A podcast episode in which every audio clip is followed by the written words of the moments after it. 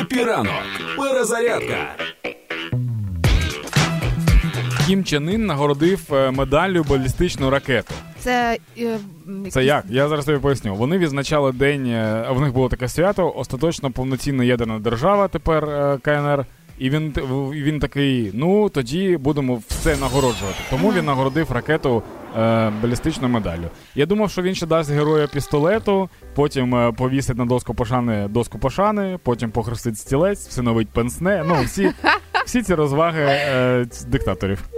Ракета плакала від щастя, передавала привіт Да, батькам. зі ракета, сцени, ракета да. вийшла, каже: я хочу, я хочу сказати дякую реактору, хочу сказати дя, дякую реактивному паливу, бо без нього нічого б такого не вийшло. І хочу, звичайно, сказати дякую металу, з якого е, зібрано мій корпус. Всі аплодували, е, танки аплодували.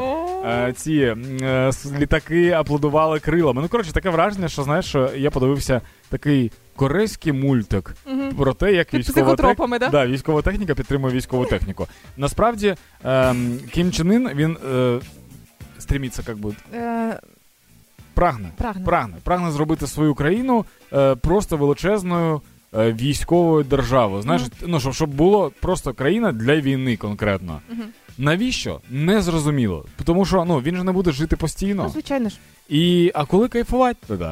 Чого? Ну, коротше, диктатори це найбільш якісь е, дивні і тупі люди. Диктатори це, коротше, бабки, які забороняють тобі гратися у дворі. Коли я був малий, ми, ми грязюку розводили, там машинками гралися, а бабка кричала з вікна, що не можна. А я такий, а чого не можна? Ти ж там сидиш вдома, ти ж навіть не На виходиш. теплому Да, це моя земля, не лізь до мене.